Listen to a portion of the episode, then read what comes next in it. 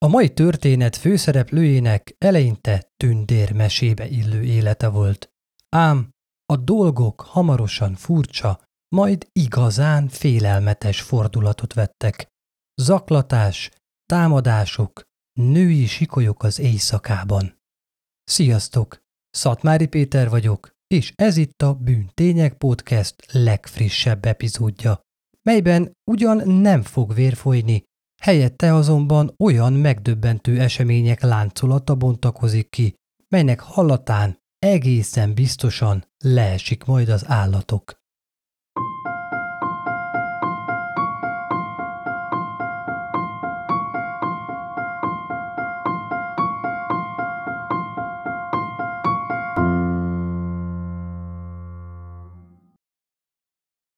A mai részben, képzeletben az USA nyugati partjára, azon belül is Ontario városába utazunk.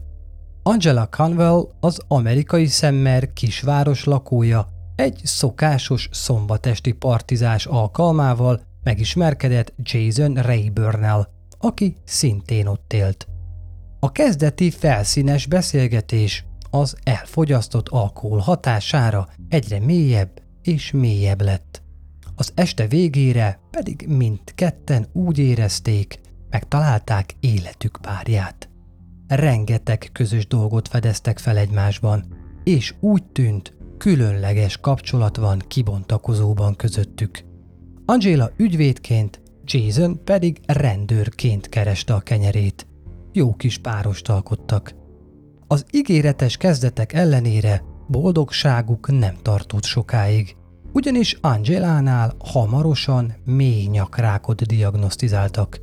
Jason ebben a nehéz helyzetben is párja mellett állt, és biztosította őt támogatásáról. Olyannyira, hogy magához költöztette a nőt, hogy a mindennapok nehézségeit együtt vészeljék át. Még a házát is teljesen átrendezte, hogy Angelának minél kényelmesebb legyen. Eközben a kemó hatására a nő egyre gyengébb és kiszolgáltatottabb lett. De Jason számára sem volt könnyű a helyzet, ugyanis egy speciális nevelési igényű kisfiút is nevelt, aki szintén sok figyelmet követelt tőle. A kemó miatt várható volt, hogy kihullik majd Angela összes haja. Ezt azonban ő nem várta meg. Kezébe vette a hajnyírógépet, és megszabadult fürtjeitől. Noha a férfi rengeteget dolgozott, igyekezett biztosítani a nőt arról, hogy bármi is történjen, ő mellette áll majd. Angela kezelése eredményesnek bizonyult, és hamarosan gyógyultá nyilvánították. Úgy tűnt, túlélte a rákot. Ám a Jasonnel való kapcsolatáról ez már nem volt elmondható. Sajnos szétváltak útjaik, és a nő hamarosan el is költözött tőle. Azonban nem roppantotta össze a veszteség, örült az életének, és kész volt arra, hogy új kapcsolatot teremtsen valaki mással. A haja hamarosan visszanőtt, vett egy csomó új ruhát, és belevetette magát a párkeresésbe. Nem sokat kellett várnia, ugyanis hamarosan megismerkedett a jóképű és karizmatikus Ian Diazzal, aki szövetségi rendőrbíróként dolgozott. Mindent elsöprő szerelem bontakozott ki közöttük, és ha azt mondom, hogy gyorsan követték egymást az események, akkor nem túlzok. A párocska 2016. januárjában ismerkedett meg, és februárban már össze is házasodtak. Angela Conwellből Angela Diaz lett. Nem vettek vissza a tempóból. Májusra a nő már állapotos volt első közös gyermekükkel, azaz rögtön kettővel, ugyanis ikreket várt. Ahogy az lenni szokott mostanság, cuki baba bejelentő bulit tartottak a családdal. Mindenki nagyon boldog volt, amikor a partin előkerült a terhességi teszt és az ultrahang képek. Minden remekül ment, de a felhőtlen időszak sajnos ezúttal sem tartott sokáig. Nem sokkal a baba buli után Angela posta fiókjába egy rejtélyes e-mail érkezett. Azután még egy, és még egy. Majd sorra követték egymást a hátborzongató üzenetek. A levelekben valaki azzal fenyegette meg a fiatal feleséget, hogy az életére tör. Sőt, mi több, a levelek tanúsága szerint még a növekvő babákra is veszély leselkedett. Az e-mailek különös nyelvezettel íródtak, mintha egy vallási fanatikus vetette volna papírra a sorokat. Sokszor tartalmaztak olyan kifejezéseket, mint például a pokol tüze vagy kénköves pokol. A május 29-én érkezett levélben ezt írta a rejtélyes feladó. Idézem. Remélem, holnap halálra fogsz rémülni. Jobban tennéd, ha ma éjjel le sem hunynád a szemed. Jól figyelj, mert ellopjuk a gyerekeid, és végig fogjuk nézni a halálukat. Te senki házi. Remélem a pokol tüzén fogsz elégni azért, amit velünk tettél. Sehol sem vagy biztonságban. Talán szép vagy és kedves, emiatt téged vett el, de bűnös vagy, és meg kell téged büntetni. Majd én megmutatom neked, hol a helyed. Az ezt követő időszakban ilyen és ehhez hasonló durva, fenyegető levelek lepték el Angela postafiókját. Általános téma volt benne Ádám és Éva büntetése, illetve Lilitről is gyakran voltak bennük utalások, a legenda szerint Ádám mellé gyúrta az Isten társnak, ugyanabból az anyagból. A feladó azt bizonygatta, hogy hiába Angela a feleség, ilyen igazi szerelme mindig is ő marad. A furcsa üzenetek mellett gyakran érkeztek csatolmányként felkavaró képek lefejezett emberekről, megvert nőkről és elvetélt magzatokról. Minden levél más és más címről érkezett, de a tartalmuk és a nyelvezetük azonos volt, és a címek mindegyike tartalmazott egy bizonyos nevet. Michelle Hadley. Mégis vajon ki lehetett ez a nő? Ő bizony Angela férjének, Iannak volt az exe. Úgy tűnt, ő küldte ezeket a borzalmas leveleket a várandós feleségnek. De mi lehetett az oka ennek a fenyegetőzésnek? Mit tett Ian és főleg Angela, hogy ilyen szörnyűségeket kellett átéljenek? Az e-mailek felbukkanása előtt három évvel ez a bizonyos Michel már túl volt egy válláson. Gimnáziumi szerelmével való kapcsolata négy év után kudarcba fulladt. Van ez így. Ritka esetben tartanak ki a középiskolai kapcsolatok hosszú évekig. A lány nem esett kétségbe. A suli után remek munkát szerzett, ami mellett főiskolára is járt, valamint sok barátot szerzett maga köré. Mondhatni tökéletes volt az élete, de hiányzott mellőle valaki, akivel mindezt megoszthatta volna. És mit tesz mostanság egy húszas éveiben járó facérlány? Letölti a Tindert és a többi társkereső appot. Itt megállnék egy pillanatra. Ha esetleg van olyan Tinder történeted, ahol az ismeretlen ismerős partner jelölted viselkedése gyanakvásra adott okot, mármint bűntények féle gyanakvásra, kérlek oszd meg velünk, hogy egy dedikált részben továbbadhassuk mások okulására. Példa lehet egyik előző részünk, Blanca Alerano esete. De most térjünk vissza a történethez. Hamarosan össze is meccselt Ian Diazzal. Gyorsan megejtették az első randit, amelyet egyre több és több követett. A férfi már a második randin szerelmet vallott a lánynak. Ezt Michel nem is nagyon tudta hova tenni, de imponált neki, hogy egy idősebb, jó beosztású férfi ilyen komoly érzelmeket táplált iránta. Egy szóval komolynak indult az egész. Ahogy telt múlt az idő, és kezdték egymást jobban megismerni, Ian kezdett néha furcsán viselkedni. Egyre többször fordult elő, hogy Michelt próbálta teljesen kontroll alatt tartani.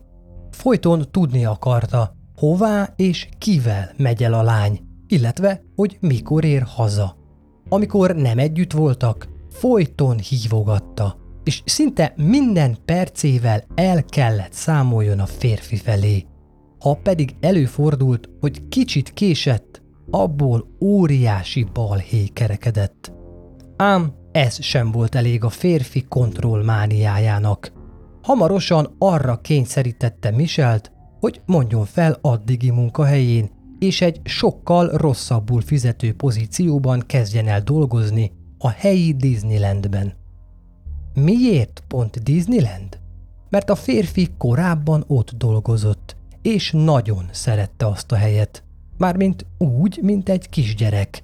Ilyen egyébként nem volt teljesen százas.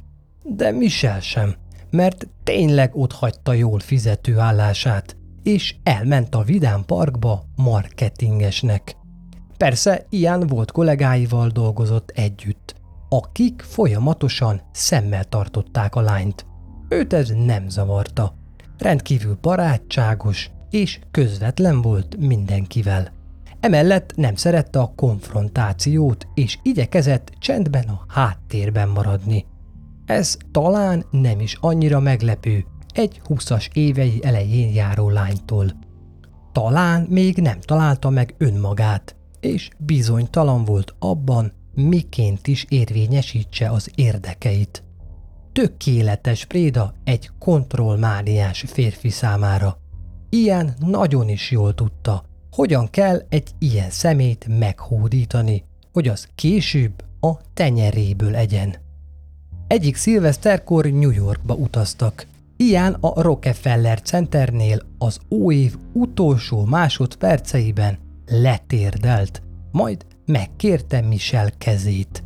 A jelenet nem is lehetett volna romantikusabb. A tűzi játékok durrogtak, az ünnepi fények ragyogtak, és a fiatalok bizakodva néztek közös jövőjük elé. Michel egyik barátnőjének egyenesen úgy fogalmazott, hogy nem pusztán szerelmes a férfiba, hanem egyenesen a függője. Ahogy ez lenni szokott, a friss jegyes pár készen állt arra, hogy közös életet kezdjenek.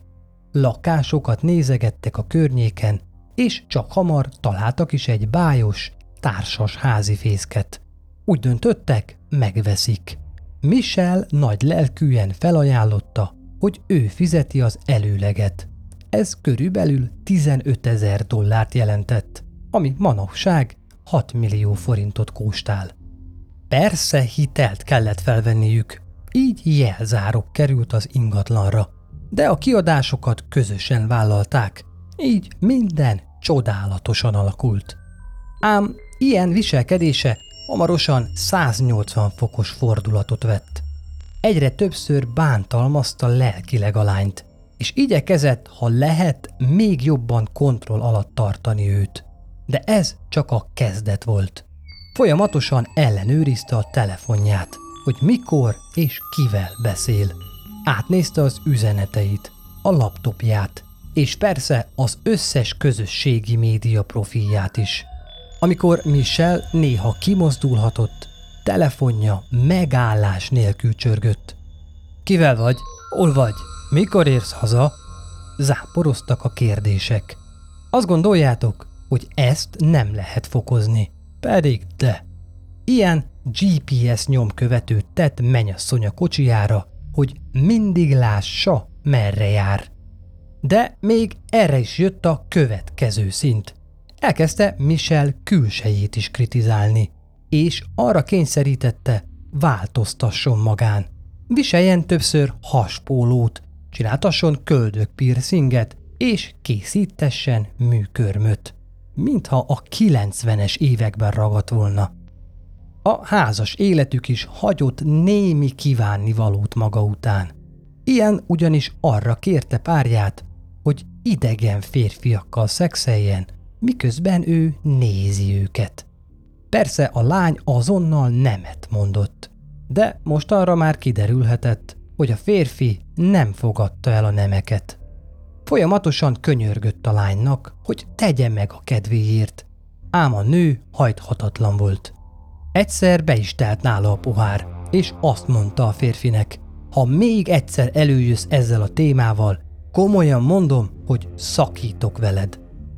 Nos, ez csak üres fenyegetőzés volt Michel részéről, ugyanis ilyen folytatta a terrorizálást, és a nő nem tett semmit. Valentin napon azután ilyen kezébe vette a dolgokat. Rengeteg megfázás elleni gyógyszert kevert a nő feleseibe. A szerek pedig megtették hatásukat. Michel megtört, és beleegyezett, hogy idegen férfival létesítsen nemi kapcsolatot, amit végig nézhet majd a férje. Ilyen ezután izgatottan látott neki annak, hogy a megfelelő személyt megtalálja. Hamarosan meg is lett. Az együttlétet a szerető féri videóra is vette. Biztos, ami biztos. Hát, ilyen volt náluk egy boldog Valentin nap. Másnap reggel Michel szörnyen érezte magát. Nem csupán másnapos volt, hanem egyenesen undorodott attól, amit tett. Mélyen megbánta, hogy engedett vőlegényének, és úgy érezte, elpattant benne valami. Próbálta Iannal megbeszélni, hogy soha többé ne hozza őt ilyen helyzetbe, illetve megkérte, hogy semmisítse meg a felvételt, de a férfi egyszerűen csak annyit válaszolt, hogy nem. Ezek után Michel többször is megpróbálta elhagyni a férfit, de az minden alkalommal halálosan megfenyegette.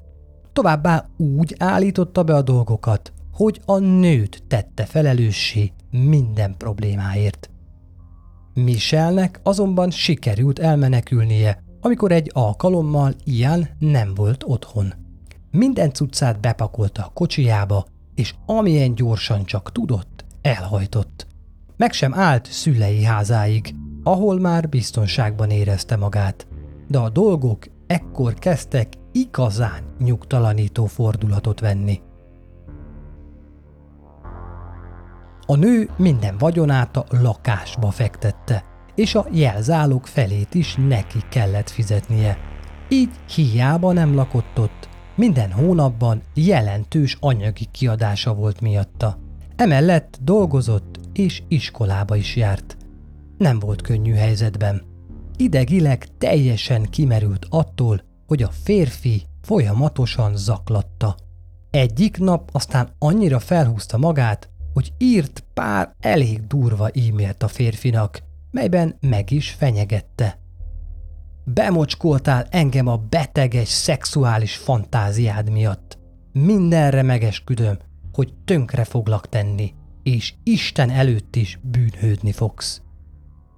A következő napokban ilyen kocsija fel-felbukkant Michel családjának lakása közelében, vagy éppen az egyetemen. A nő komolyan aggódni kezdett testi épsége miatt ezért bejelentést tett a kampusz biztonsági szolgálatánál. Ilyent hamarosan kitiltották az intézmény falai közül. A férfi lassan kezdett ráébredni, hogy Michelt végérvényesen elveszítette. Néhány hónap múlva lecsillapodtak a kedélyek. Szerzett egy ügyvédet, hogy a közös ingatlannal kapcsolatos ügyeknek is pontot tegyenek a végére. Mivel Iannak nem volt hova mennie, abban egyeztek meg, hogy ő maradhat a lakásban. De hat hónap elteltével már ő fizeti egyedül a teljes hiteltörlesztőt, és kárpótolja Michelt. Ha ezt valami miatt nem tudja teljesíteni, akkor eladják a lakást, és megfelezik az árát. Nem ez volt pénzügyileg a legideálisabb megoldás, de érthető, hogy Michel minél hamarabb szabadulni akart volt párjától. Úgy tűnt lassan vége ennek a kevésbé tündér mesébe illő történetnek, de persze nem így lett. Ian három hónap múlva feleségül vett egy nőt, akit egyből oda is költöztetett az exével papíron még közös lakásba. És hogy ki ő? Angela a rákból frissen kigyógyult fiatal nő. Annyira jól megvoltak, hogy hamarosan bővülésnek is indult a kis család. Angela terhes lett, ráadásul ikrekkel. Végtelenül bosszantó szitu. Gondoljatok csak bele. Michel minden félretett pénzét befektette közös álomotthonukba, ahonnan aztán el kellett költöznie a beteg pasi miatt. Majd hónapokig fizette a törlesztőt, és mikor már úgy tűnt megegyeztek, akkor az ex oda vitt egy új nőt, akit el is vett, és közös gyermeket vártak. Michel jogosan gondolhatta, hogy minden bizonyal sosem fognak onnan kiköltözni, és sosem fogja a pénzét viszont látni. Ez alig, hanem kemény időszak lehetett a számára. Amikor a fenyegető levelek mindenféle brutális csatolmányokkal megjelentek a friss feleség postafiókjában, Angela azonnal kinyomtatta őket, és egyenesen a rendőrség felé vette az irányt. Pontosan tudta, hogy Michel küldte a leveleket. A célja az volt, hogy távoltartást kérjen rá. Amikor Michelt szembesítették az e-mailekkel, meglepő arcot vágva közölte a rendőrökkel, hogy az sem tudja, ki a fene az az Angela. És az e-mail címek sem voltak ismerősek neki, ahonnan a levelek származtak. A rendőrök természetesen nem hittek neki. Felszólították, hogy azonnal fejezze be a zaklatást. Michel persze mindent megígért, de az e-mailek továbbra is elárasztották Angela posta fiókját. És itt nem állt meg a dolog. Már nem csak a felbőszült ex-től érkeztek levelek, hanem mindenféle furcsa férfitól is, akik szexpartnert láttak benne, mármint a terhes új feleségben. Nem kellett sokat kutakodnia, egyből megtalálta egy bizonyos Lilith hirdetéseit egy alkalmi légyottokra szakosodott oldalon.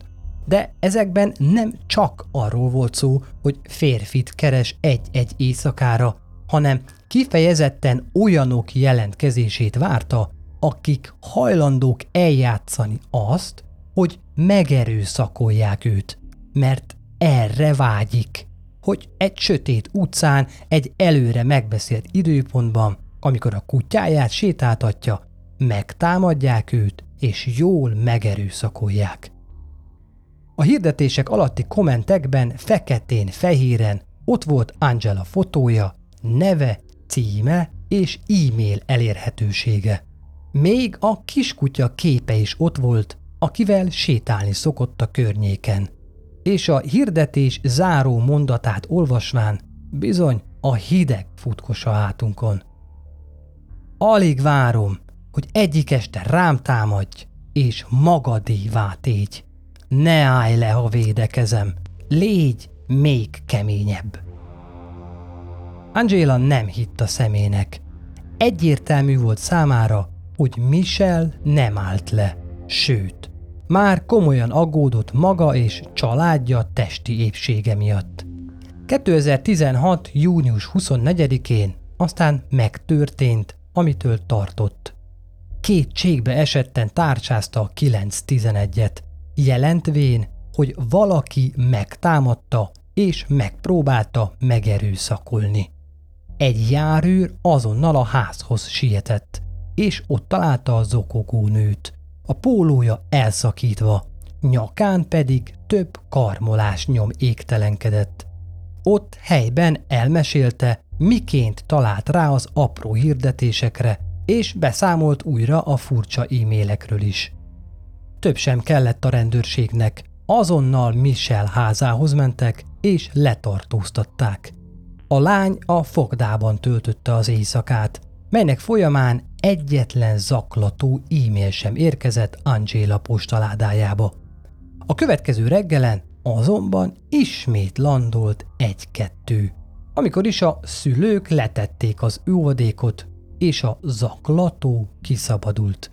Nem egészen egy hónapra rá, július 13-án Angélának ismét tárcsáznia kellett a 9-11-et, mert egy furcsa fickót vett észre, aki a lakások körül ólálkodott. Amikor a rendőrök megérkeztek, egy 17 éves fiút csiptek fülön, aki elmondása szerint a társkereső hirdetés miatt volt ott. ki akarta elégíteni a nő szexuális fantáziáját, azaz meg akarta erőszakolni. Ez volt az utolsó csepp a pohárban. A rendőrök újra kimentek Michelhez, és újra letartóztatták.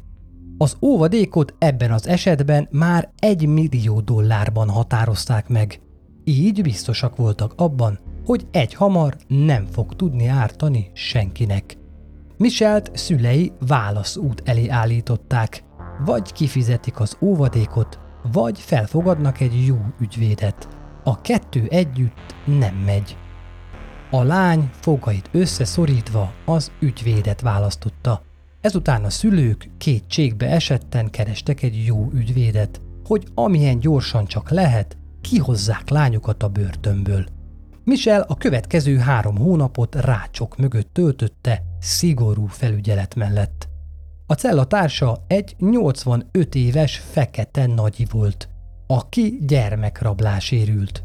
Ő karolta fel, és segített neki túlélni ezt az időszakot. Egy szép napon aztán 88 nappal azután, hogy otthonából elhurcolták, egy ügyvéd jelent meg a börtönben a lány cellája előtt. Odahívta a nőt, kezet fogott vele, és közölte, hogy elnézést, de maga ártatlan, ezért most szabadon távozhat. Michel hirtelen azt sem tudta, mit gondoljon. Talán a szülei nyertek a lottón, és letették az egymillió dollár óvadékot is? Vagy valaki csak szórakozik vele? Mielőtt felúcsódhatott volna, szó szerint elédobtak egy pár cipőt, amit felvett, kivezették az árkából, és a lelkére kötötték, hogy ne beszéljen senkivel, főleg ne a médiával. Itt aztán már végképp elveszítette a fonalat. Hogy jön ide a média, meg az újságírók? Ugyanis nem tudhatta, mi történt odakint. Azt, hogy előző nap, 2016. szeptember 30-án az exe, Ian Diaz, aki most Angela férje volt, besétált a helyi rendőrségre, és elmondta, hogy épp szakított feleségével, és úgy tűnik a nő alaptalanul vádolta meg Michelt, és nem igaz az egészből semmi. Egy kisebb atombomba volt, amit ilyen aznap ledobott a nyomozók asztalára. Ők is érthetetlenül forgatták csak szemeiket. A férfi elmondta, hogy fényderült a nő beteges hazudozásaira, és elhatározta, hogy elválik tőle. Ahogy kezdett neki összeállni a kép, rájött, hogy Angela küldte saját magának a fenyegető leveleket, és ő maga adta fel a megerőszakolós apró hirdetéseket is. Tette mindezt azért, hogy elmélyítse a szakadékot Ian és Michel között, és persze, hogy bemocskolja a nő nevét. Hamarosan az is kiderült, hogy amikor Angela az első alkalommal hívta a 911-et, az eset miatti stresszre hivatkozva azt hazudta, hogy elvetélt az ikrekkel. Ez sem volt igaz. Valójában soha nem is volt várandós. Valahonnan szerzett egy pozitív tesztet, és az interneten vett 7 dollárért néhány ultra hangképet, amit párás szemmel mutogatott a meghatódott rokonoknak. És persze ilyennek is kamuzott, aki végtelenül izgatott volt, hogy apa lesz. A rendőrség hitetlenkedve hallgatta a történetet, és elhatározták, hogy ideje rendesen kinyomozni az ügyet, mivel az újdonsült sértett, mármint ilyen, lehet nem is az, akinek mondja magát. Lehet inkább pont ő az elkövető. Ekkor gyorsan kiadták a parancsot, hogy Michelt engedjék ki a börtönből, és emiatt a kis baki miatt kérték, hogy ne beszéljen a sajtóval. A hangsúlyt ezúttal az Angela utáni nyomozásra fektették, és kiderült, hogy minden igaz, amit ilyen elmondott. A nő egy kényszeres hazudozó volt. Kamuzott az életéről, az iskolai végzettségéről, a munkahelyéről, és voltak éppen mindenről. Emlékeztek a történet elején, amikor arról meséltem nektek, hogy ügyvédként ismerkedett meg az autópálya rendőrrel, Jasonnel? Na, az sem volt igaz. Soha sem volt ügyvéd. Még ilyen irányú végzettsége sem volt. A nyomozók felkeresték jason hogy meséljen egy kicsit a nőről és a kapcsolatukról. A férfi nyelt egy nagyot, és elmesélte, hogy a nő egy komplett pszichopata. Arról hazudott neki, hogy rákos, hogy oda költöztesse magát a lakásába. Azután, amikor elkezdődtek az állítólagos kezelések, kezdett neki gyanús lenni a nő viselkedése. Először is szinte azonnal leborult válta a fejét, mondván meg akarja előzni, hogy kihújjon a haja, inkább legyen eleve kopasz. De a haja folyamatosan nőtt és nőtt, ezért többször is vissza kellett azt nyírja. Ez már magában is elég furcsa volt. Másodszor Angela nem úgy viselkedett, mint egy rákos beteg. Nem volt annyira fáradékony, nem voltak lelki kiborulásai, és nem is fogyott le, sőt, egyre többet evett, és elkezdett rendszeresen inni. A férfi rengeteget dolgozott akkoriban, és sosem tudta elkísérni párját a kezelésekre. Egy nap megkérte egyik a közelben lakó barátját, hogy figyeljen már a nőre, mikor hagyja el a házat, mivel tudta, hogy aznap orvoshoz kellett mennie. A barátja a nap végén felhívta, és tudatta vele, hogy párja egész nap ki sem tette a lábát. Ez felettébb furcsa volt, tekintve, hogy a nő a nap folyamán még képeket is küldött Jasonnek a kemoterápiás kezeléséről. A férfit azonban nem ejtették a fejére. Amint hazaért, leült a gépe elé, és csak úgy simán beírta a keresőbe a ményakrák és a kemoterápiás kezelés kulcsszavakat. Bom! Az első találat alatti honlapon megtalálta pontosan azokat a képeket, amiket Angela az elmúlt hetekben küldött neki. Amikor erre rájött, kirtelen úgy érezte, hogy a világ a feje tetejére áll. De a nő nem csak a párját verte át. A legjobb barátnőjének, Mérinek is azt hazudta, hogy rákos. Ő is gyanút fogott, és egyik nap felhívta a kórházat, ahol közölték vele, hogy nincs ilyen nevű betegük.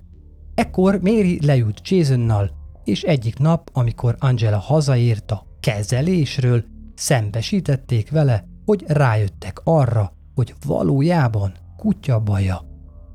A legjobb védekezés a támadás elvén a nő nekik esett, hogy hogyan is gondolhatnak ilyet. Ekkor megkérték, hogy mutassa meg a kemoterápiánál használt kanült, ahová a gyógyszert kapja. Ezt persze megtagadta. Jason ekkor kitessékelte a házból, és utána dobta a már előre összepakolt cuccait. Így ért véget az örök szerelemnek induló románc. Ám Angela nem sokat búslakodott.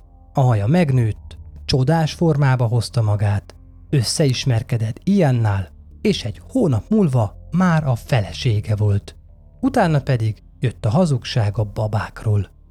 A rendőrség egyre kényelmetlenebbül érezte magát a történet hallatán, és kezdtek rájönni, hogy bizony ők is felültek a nő hazugságainak, és ártatlanul börtönözték be Michelt.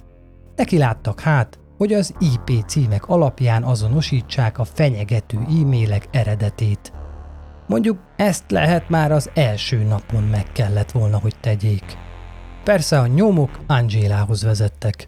Okosan VPN-t használt, de ezt is hamar lenyomozták.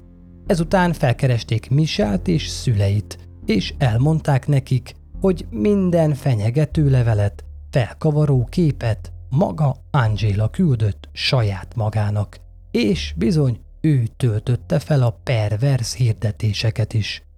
A dolog nem lepte meg a családot, ugyanis egy program segítségével ők már korábban lenyomozták az IP címeket. El is küldték a rendőrségnek a lokációk listáját, de senki sem kereste később őket ezzel kapcsolatban. Mindvégig tudták, hogy Angela a tettes, csak senki sem hallgatott rájuk.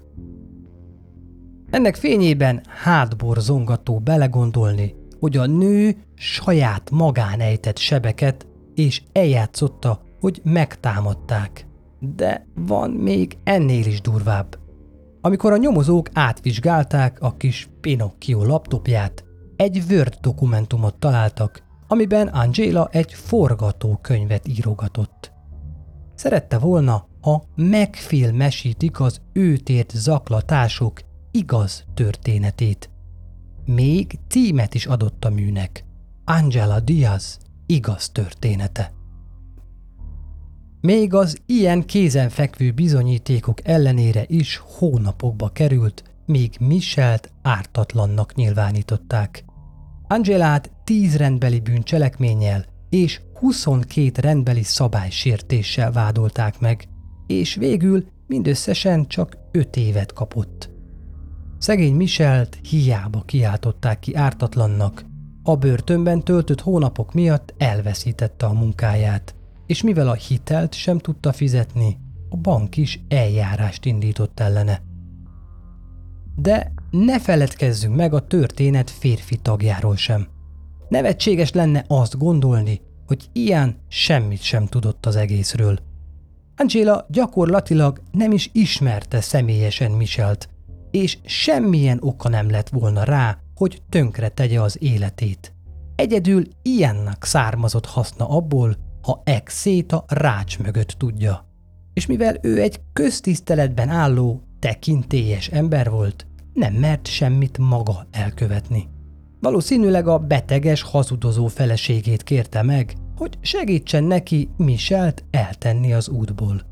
És ezt annyira jól csinálta, hogy ellene semmiféle bizonyítékot nem tudott a bíróság felhozni. Az egyetlen dolog, ami leleplezhette, az az események idővonala volt. 2015 végén egyezett meg Ian és Michel azzal kapcsolatban, hogy a férfinak fél éve van addig, míg önállóan nem kell fizetni a jelzáloghitelt és kompenzálnia a lányt. 2016. februárjában összeházasodott az úgyasszonykájával, Angélával, aki májusban már terhes is lett, legalábbis papíron. Júniusban járt volna le a fél év. Érdekes módon a fenyegető üzenetek a határidő előtt két héttel kezdődtek. Ilyen pontosan tudta, hogy ha nem tudja fizetni a havi törlesztőt, akkor el kell adnia a lakást és ki kell a vételár felét fizetnie Michelnek. Kivéve, ha a nő börtönben ül. Ez elég nyomós ok volt arra, hogy valamit kieszeljen. Végül Michel beperelte Iant, Angélát és a helyi rendőrséget is, amiért ilyen kétbal kezesen kezelték az ügyét. A pereskedés évekig folyt, és csak 2021-ben hirdettek ítéletet, és ez év májusában végre Iánt is letartóztatták bűnsegédlet miatt. És hogy mi van velük manapság? Hát ezt senki sem tudja. Mivel Ian rendőrbíróként dolgozott, teljes titoktartás övezi az ügyét. Angeláról sincs semmilyen információ. Mivel 2017-ben ítélték el, valószínűleg már kint van a börtönből. Azt sem hozták nyilvánosságra, hogy Michel mennyi kártérítés kapott azért, hogy a rendőrség töketlenkedése miatt három hónapot börtönben kellett töltenie. Napjainkban New Yorkban él, marketingesként dolgozik a szépségiparban. Igyekszik elfelejteni azokat a szörnyűségeket, amelyeket át kellett élnie. A részt Szilágyi Perjesi Réka írta. Az esethez kapcsolódó képanyagot megtaláljátok a Bűntények Podcast közösségi média lapjain, Instagramon és Facebookon. Ha esetleg megtehetitek, kérlek támogassatok minket Patreonon. Köszönöm, hogy ismét velem tartottatok. Találkozunk a következő epizódban. Addig is, sziasztok!